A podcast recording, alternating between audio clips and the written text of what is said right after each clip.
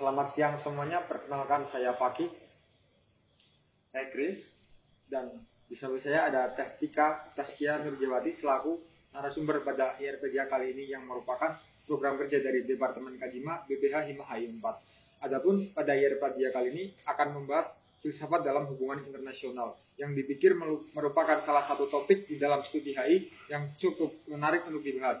Seperti yang kita tahu, ilmu hubungan, ilmu hubungan internasional merupakan ilmu yang mempelajari tentang perdamaian, ekonomi internasional, pengendalian konflik, aktor dan non-aktor negara, yang di mana semua itu merupakan upaya manusia untuk mencapai tujuan dalam kesejahteraan hidup. Dan seperti apa yang dikedepankan oleh filsafat, bahwa tujuan akhir dari hidup manusia adalah kesejahteraan, perdamaian, dan cinta. Oleh karena itu, mungkin kita dapat masuk ke pertanyaan pertama untuk mengawali diskusi pada IRPJ kali ini pertanyaan pertama yaitu bagaimana sih awal mula terbentuknya ilmu hubungan internasional seperti peristiwa apa yang mendasari munculnya hubungan internasional? Oke, okay, uh, mungkin ini pertanyaan bagus ya, terutama buat kita anak-anak HI. Jadi kita meromantisasi nih ilmu HI itu asalnya dari mana yeah. gitu kan?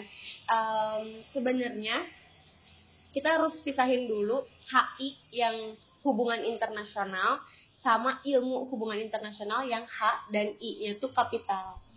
Jadi kalau misalnya kalian lihat di jurnal-jurnal yang international relation I dan R-nya itu kapital, berarti itu spesifik ke keilmuan, bukan ke fenomena.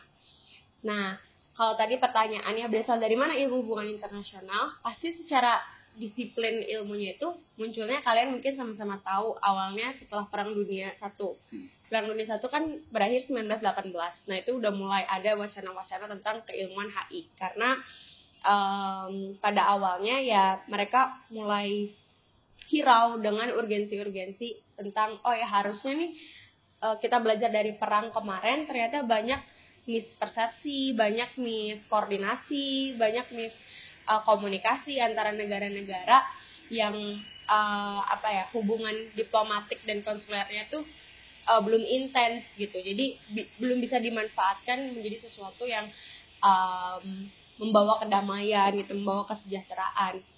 Nah dari situ udah mulai timbul wacana-wacana HI sampai akhirnya ada uh, apa studi HI pertama uh, 1919 di Inggris ya uh, tentu awalnya dari lahirnya dari Inggris uh, Anglo-Saxon ya. Um, terus nanti berkembang ke kontinental Eropa terus uh, menyebar ke kontinental Amerika juga Anglo Amerika um, cuman yang mau aku tekanin di sini mungkin kita sebagai anak HI jangan terkecoh ya kalau misalnya kayak HI itu lahirnya kapan sih gitu.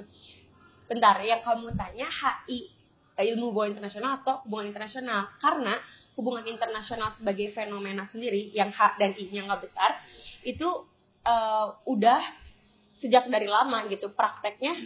Uh, bahkan kalau kalian lihat bukunya Barry Buzan dan uh, Richard Little mereka bilang uh, sejak bangsa Sumeria masih ingat ya Sumeria? Hmm. sekitar 3500 sebelum Masehi kan itu tuh udah ada uh, hubungan internasional gitu. Tapi ilmunya sendiri baru aja itu di pasca Perang Dunia Satu. Gitu. Oke, berarti kalau dari kita uh, narik kesimpulan dari penjelasan Tefiska tadi mm -hmm. ternyata ada perbedaan di antara hubungan internasional dan ilmu hubungan internasional betul, ya, kan? di mana hubungan internasional sendiri itu lebih mengkaji fenomena yang ada gitu kan betul. sementara ilmu hubungan internasional barulah dia membahas teorinya hmm. dan segala macam yang mungkin sejenis gitu ya.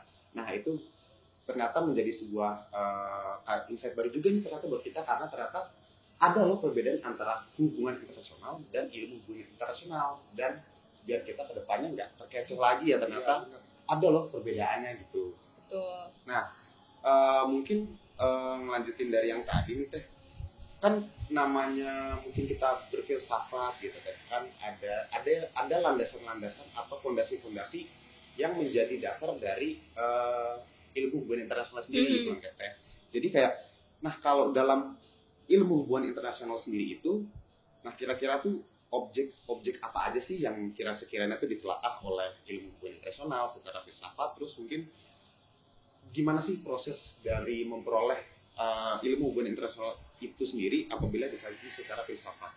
Oke, okay. uh, bicara tentang filsafat nih ya, pasti nantinya itu berakar. Uh, pada nantinya kita akan dipetakan dengan ada di filsafat itu namanya ontologi. Ontologi itu objek gitu ya. Uh, apa sih yang dikaji dalam ilmu itu gitu.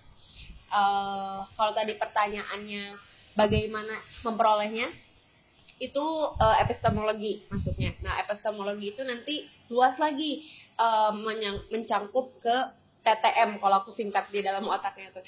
T-nya itu teori, uh, T-nya lagi teknik, dan M-nya tuh metodologi gitu. Jadi uh, kalau nanti kalian mendapat um, filsafat dan metodologi dalam HI itu tuh mostly di cakupan itu gitu kan. Nah, uh, di selain objek kaji dan epistemologi cara memperolehnya ada juga kegunaan yaitu aksiologi dalam filsafat ya. Tapi kita satu-satu dari ontologi dulu, apa sih objek kaji dalam hubungan internasional? Sebenarnya objek kaji itu oversimplified-nya kayak um, apa ya? Apa saja yang berkaitan dengan HI gitu. Misalnya kayak negara, interaksi antar negara kayak gitu. Tan sekonkret-konkretnya, se empirik-empiriknya tanpa ada uh, tinjauan lagi dari uh, telaah selanjutnya gitu. Karena kalau misalnya kita pakai teori gitu ya, misalnya ya negara negara sebagai aktor yang rasional itu udah masuk ke ranahnya realis lagi kayak gitu. Jadi itu sangat apa ya, sangat sulit dipetakan tapi simpelnya seperti itu. Kalau tadi pertanyaan keduanya apa? Bagaimana Bagaimana memperoleh sih proses dari memperoleh ilmu bunyi internasional itu sendiri kan? Mm-hmm. Oke, okay. jadi sebenarnya tuh uh, kita ini ilmu hubungan internasional itu kan sampai di titik ini ya kita tuh sangat multidisiplin dan interdisiplin banget. Mungkin kalian relate ya belajar ada hukum, ekonomi, ekonomi sosial, politik, uh, budaya, yeah. semua agama bahkan itu semua kita pelajari gitu. Tapi kita juga nggak semena-mena berdiri uh, langsung ajet gitu ya. Bahkan banyak perdebatan kapan sih ilmu HI itu uh, menemukan keajegannya. Ada yang bilang saat uh, era positivis, ada yang bilang uh, saat uh, keluar sendiri dari ilmu politik gitu karena dulu merupakan anak cabang ilmu politik dan sebagainya gitu. Cuman bagaimana memperoleh ilmu HI secara tinjauan filsafatnya itu adalah pertanyaan uh, dari sisi epistemologi gitu. Nah, tadi epistemologi itu kita uh, bedahnya itu tadi TTM kan teori teori HI. Tahu kan? Coba sebutkan teori-teori HI. Realisme, realisme, nah ya itu ya. Dan sebagai macamnya lagi.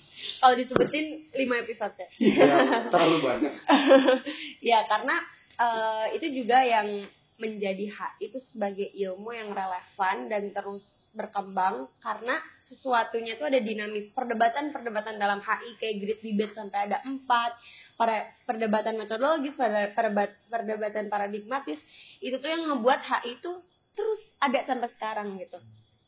Meskipun nih kalau misalnya kita bilang nih kayak tadi uh, Fakih bilang tentang HI mengkaji aktor negara dan non state actor gitu ya kayaknya udah kurang relevan atau udah obsolete, udah usang gitu di masa ini buat ngeorientasiin semuanya ke negara gitu. Hmm. Karena uh, semuanya udah uh, cross border gitu kan, udah nggak terlalu tik lagi, trik lagi tentang uh, bangsa, negara bangsa.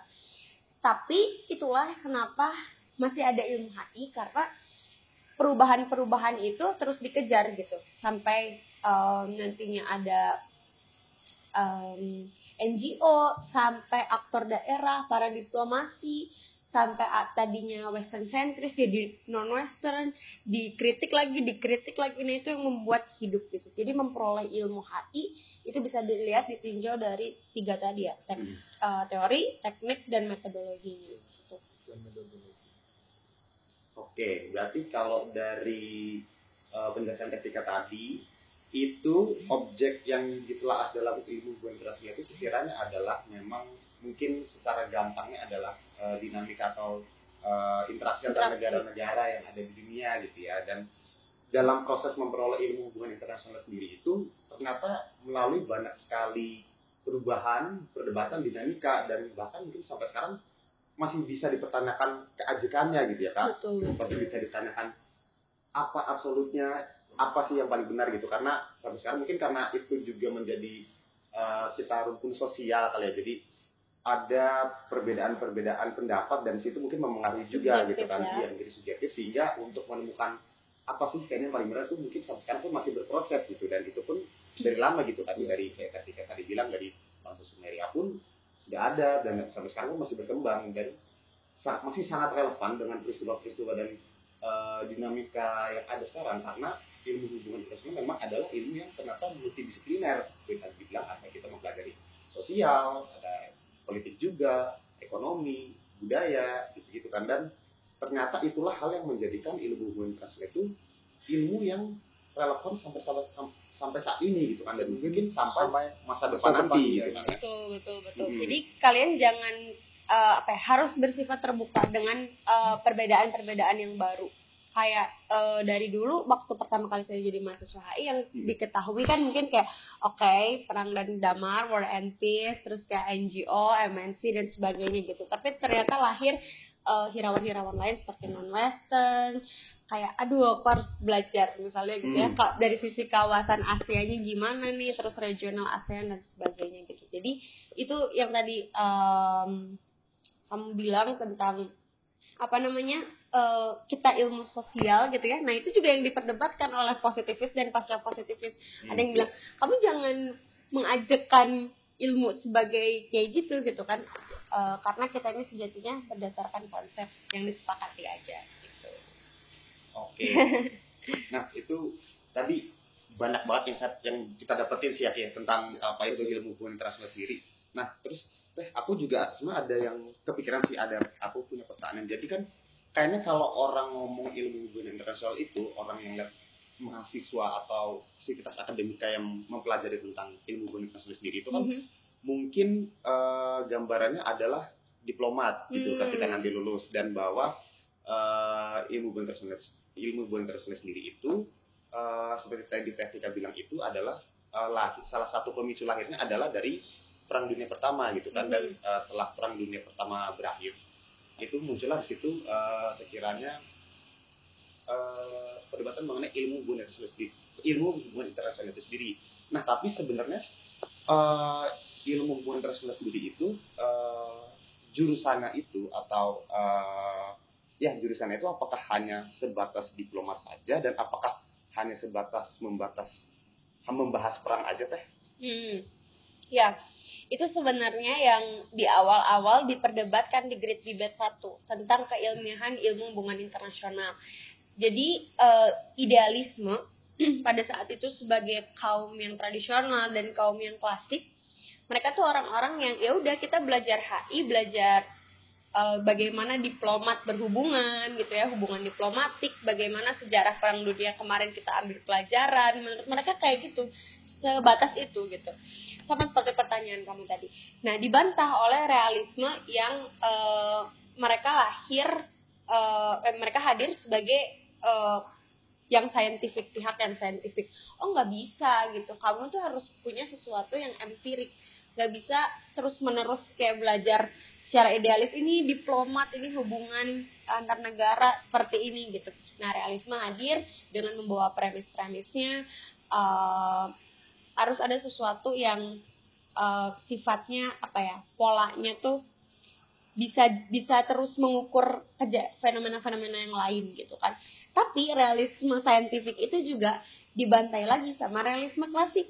Katanya em, nggak bisa gitu, nggak bisa semuanya terukur seperti itu. Ada hal-hal yang tidak dapat dikuantifikasikan seperti power. Gimana kamu mengukur power gitu kan? Seperti national interest kepentingan negara. Gimana kamu mengukur kepentingan negara kayak gitu. Jadi sebenarnya pertanyaan eh, kamu tadi itu adalah pertanyaan-pertanyaan eh, para tokoh-tokoh HI juga yang menyebabkan Great Debate 1 gitu. Ini sebenarnya mana yang benar sampai ada Great Debate 4 kayak gitu. Hmm. Jadi em, kalau tadi tentang arah profesi ya nggak nggak sesempit itu gitu. Kalau kita tergantung kita pakai eh, perspektif dan paradigma yang mana gitu. Kalau kalian pakainya uh, cara lihatnya post positivis yaitu konstruksi konstruktivisme atau kritis gitu. Kalian akan sampai pada tahap kalau H itu seluas itu gitu. Kita bisa mengonstruksi apa pun di lingkungan kita menjadi isu HI gitu. Misalnya tentang uh, skripsi aku kemarin uh, bukan di level negara untuk hubungan uh, luar negerinya, tapi di level pemerintahan daerah yaitu Jawa Barat gitu. Ternyata uh, mereka melakukan namanya English for Ulama uh, dakwah ke Ing ke Inggris gitu ke UK dan ternyata itu udah menjadi fenomena HI gitu kan atau sesimpel Indomie nih kalian ngelihat Indomie di mana pun di dunia gitu kan hmm. itu tuh udah jadi fenomena HI yang bisa kalian kaji gitu kan jadi nggak sesempit itu oke itu wah itu jadi menjawab pertanyaanku banget sih nah kamu kalau dari kamu sendiri kira-kira masih ada pertanyaan lagi ya Ki? Uh, menurut Kak Tika sendiri uh, sekarang ini isu-isu hubungan internasional apa yang sekiranya sangat menarik untuk dikaji dari segi filsafat gitu kan? Hmm. Menurut aku semua itu bisa dikaji dengan filsafat dan menarik gitu. Justru saat kita pakai filsafat, justru lebih apa ya memantik diri kita untuk lebih passionate lagi gitu mengkaji apa pun isunya. Misalnya isu apa pun mau isu G20 gitu ya atau hot issue seperti krisis UK yang sekarang-sekarang lagi ramai atau uh, perang uh, Rusia Ukraina gitu ya. Um, itu ya presidensi Indonesia di G20 kemarin gitu itu benar-benar semuanya bisa dikaji oleh filsafat. Karena sejatinya definisi filsafat adalah uh, dari dua kata kan philo dan sophia gitu.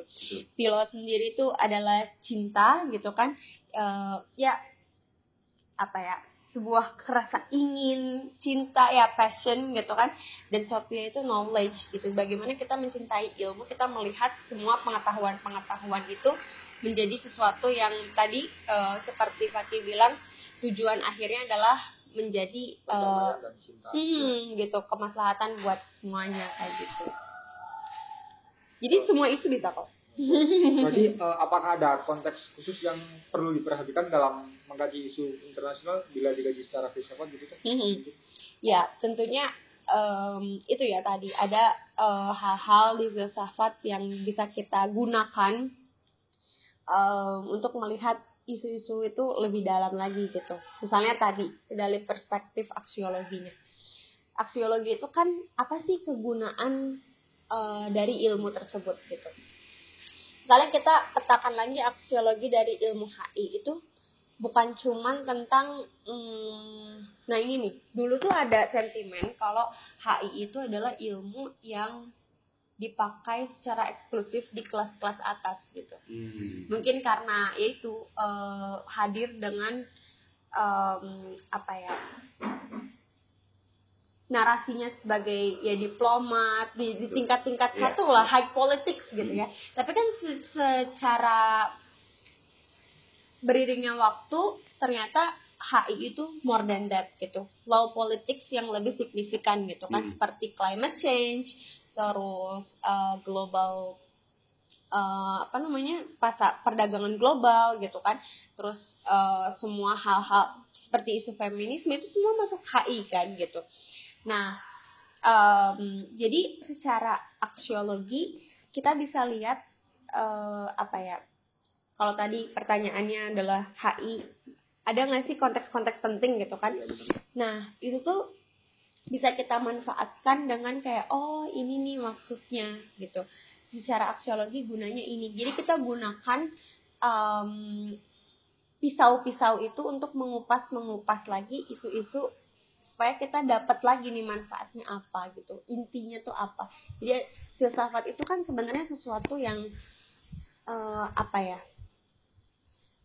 ada tujuannya tuh gitu. Hmm. Tujuannya tuh ada yang hakikatnya tuh ada gitu. Kita nggak semata-mata belajar tapi ada tujuannya gitu. Nah, saat kita menggunakan konteks itu, pisau itu, pasti semua isu akan lebih kita cermati dan menyerap gitu menjadi pengetahuan yang berdampak gitu. Apakah oh, itu menjawab? Sudah. Kayaknya udah banyak banget insight yang kita dapetin dari Tetika ya Ki. Ya, betul. Mulai dari tadi eh, gimana sih ilmu hubungan internasional bisa terbentuk, terus kiranya peristiwa apa yang mendasari peristiwa hubungan internasional, which is itu tadi adalah perang dunia pertama juga menjadi salah satu eh, tombaknya dalam membentuk ilmu hubungan internasional gitu ya. Terus apa sih objek-objek yang ditelaah, terus gimana sih proses memperoleh uh, ilmu HI itu sendiri yang tadi dijelaskan oleh Tetika sendiri banyak perdebatan-perdebatan dari dinamika-dinamika yang sampai sekarang pun sebenarnya masih berlanjut gitu ya. Dan pastinya kayaknya akan berkembang juga karena ilmu hubungan internasional itu adalah ilmu yang sepertinya akan mengkaji hal-hal yang terjadi di dunia gitu. Sehingga ilmu itu akan berkembang juga dan menyesuaikan dengan hal-hal yang sekiranya, sekiranya relevan gitu dia dengan ilmu hubungan internasional sendiri. Nah, terus tadi juga ada kira-kira apa sih isu internasional terkini apa yang kiranya sekiranya itu cocok gitu untuk dikaji secara filsafat. Tadi dijelaskan oleh Tika ada ketika bisa ketika perang Rusia Ukraina juga bisa dan uh, lain sebagai macamnya. Nah terus perlu dipahami kita memahami juga nih bahwa dalam memahami ilmu internasional atau dalam mengkaji fenomena-fenomena itu ada konteks-konteks penting yang perlu kita perhatikan gitu ya karena eh, karena ilmu hubungan internasional sendiri kalau sekiranya mungkin kalau kita kasih batasan gitu ya mungkin akan terlalu luas dan bahasanya mungkin nggak akan ke mana-mana gitu ya nah maka di situlah penting mungkin kita untuk memahami bisa bisa memahami mungkin teori-teori atau paradigma-paradigma dan perspektif-perspektif yang sekiranya mau kita cocokkan dengan fenomena-fenomena yang akan kita kaji gitu karena dari situ sendiri kita akan lebih mudah untuk bisa mencerna dan menelaah suatu fenomena atau kedinamikaan dari ilmu hubungan internasional ilmu hubungan internasional itu sendiri. Nah, kayaknya sih cukup ya Ki. Semoga itu bisa menjadi eh, gambaran bagi kita semua mengenai eh, apa itu hubungan ilmu hubungan internasional, apa aja yang dipelajari dan apa sih filsafat-filsafat dalam ilmu hubungan internasional gitu ya. Dan semoga ini bisa memberikan edukasi kepada kita dan teman-teman sekalian mengenai ilmu filsafat dalam hubungan ilmu hubungan internasional, yakni dalam mengenai pengetahuan dalam hubungan internasional dan memberikan pemahaman lanjutan nih kepada sesama mahasiswa AI dan teman-teman sekalian juga ataupun masyarakat umum tentang filsafat yang terkandung dalam ilmu hubungan internasional. Nah, sekiranya itu mungkin eh, aku Chris dan beserta dengan rekanku ada Fakih dan Teh Siska sebagai narasumber kita yang hari ini pastinya udah keren banget dan memberikan banyak ilmu banget kepada kita Thank mengenai you. apa itu filsafat ilmu Thank you. internasional. Semoga hal ini bisa menjadi edukasi kepada kita dan memberikan pemahaman lebih lanjut kepada kita mengenai filsafat dalam ilmu hubungan internasional.